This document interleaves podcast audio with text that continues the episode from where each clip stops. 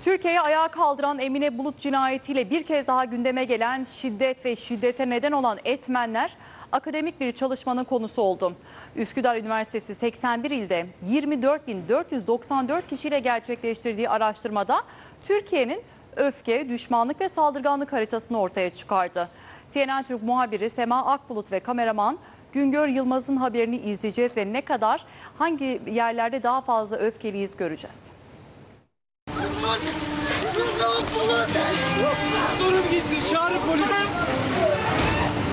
Sizce öfkeli miyiz?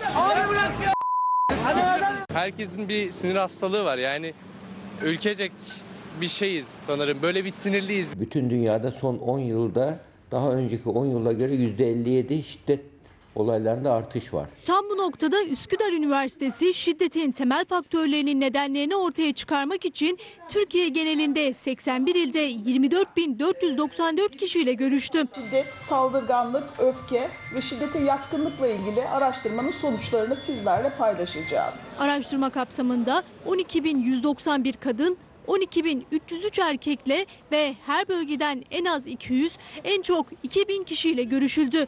Amaç toplumdaki şiddeti önleme, hostilite yani öfke, düşmanlık ve saldırganlık belirtileri ve riskli grupları tespit etme. Çalışmayla Türkiye'nin ruh sağlığı hostilite haritası ortaya çıktı. 18-23 yaş arası yani e, inceleme yaptığımız örneklerin içindeki en düşük yaş grubu en yüksek hostilite puanlarına, duygularını kontrol etmeyle ilgili daha fazla zorluğa ve daha fazla saldırgan e, düşüncelere, daha fazla şiddet eğilimine sahipler. Aynı zamanda araştırmaya göre Güneydoğu Anadolu bölgesi hostilite oranı yüksek iken Trakya ve Orta Karadeniz bölgesinde bu oranın düşük olduğu görülüyor. Hostilitenin nedenlerine gelince Bizim kültürümüzde duyguları bastırma, yani itaat kültürü bizde çok e, fazla. Olumsuz duygularımızı küçük ifade edemiyoruz. Öfke birikiyor, birikiyor, patlıyor ve şiddete dönüşüyor. Bu nedenle yani ilkokul, ortaokul seviyesinde e, olumlu ve olumsuz duygu ifadesiyle ilgili beceri geliştirilmesi gerekiyor. sonuca göre bu kişilerde şu özellikler görülüyor.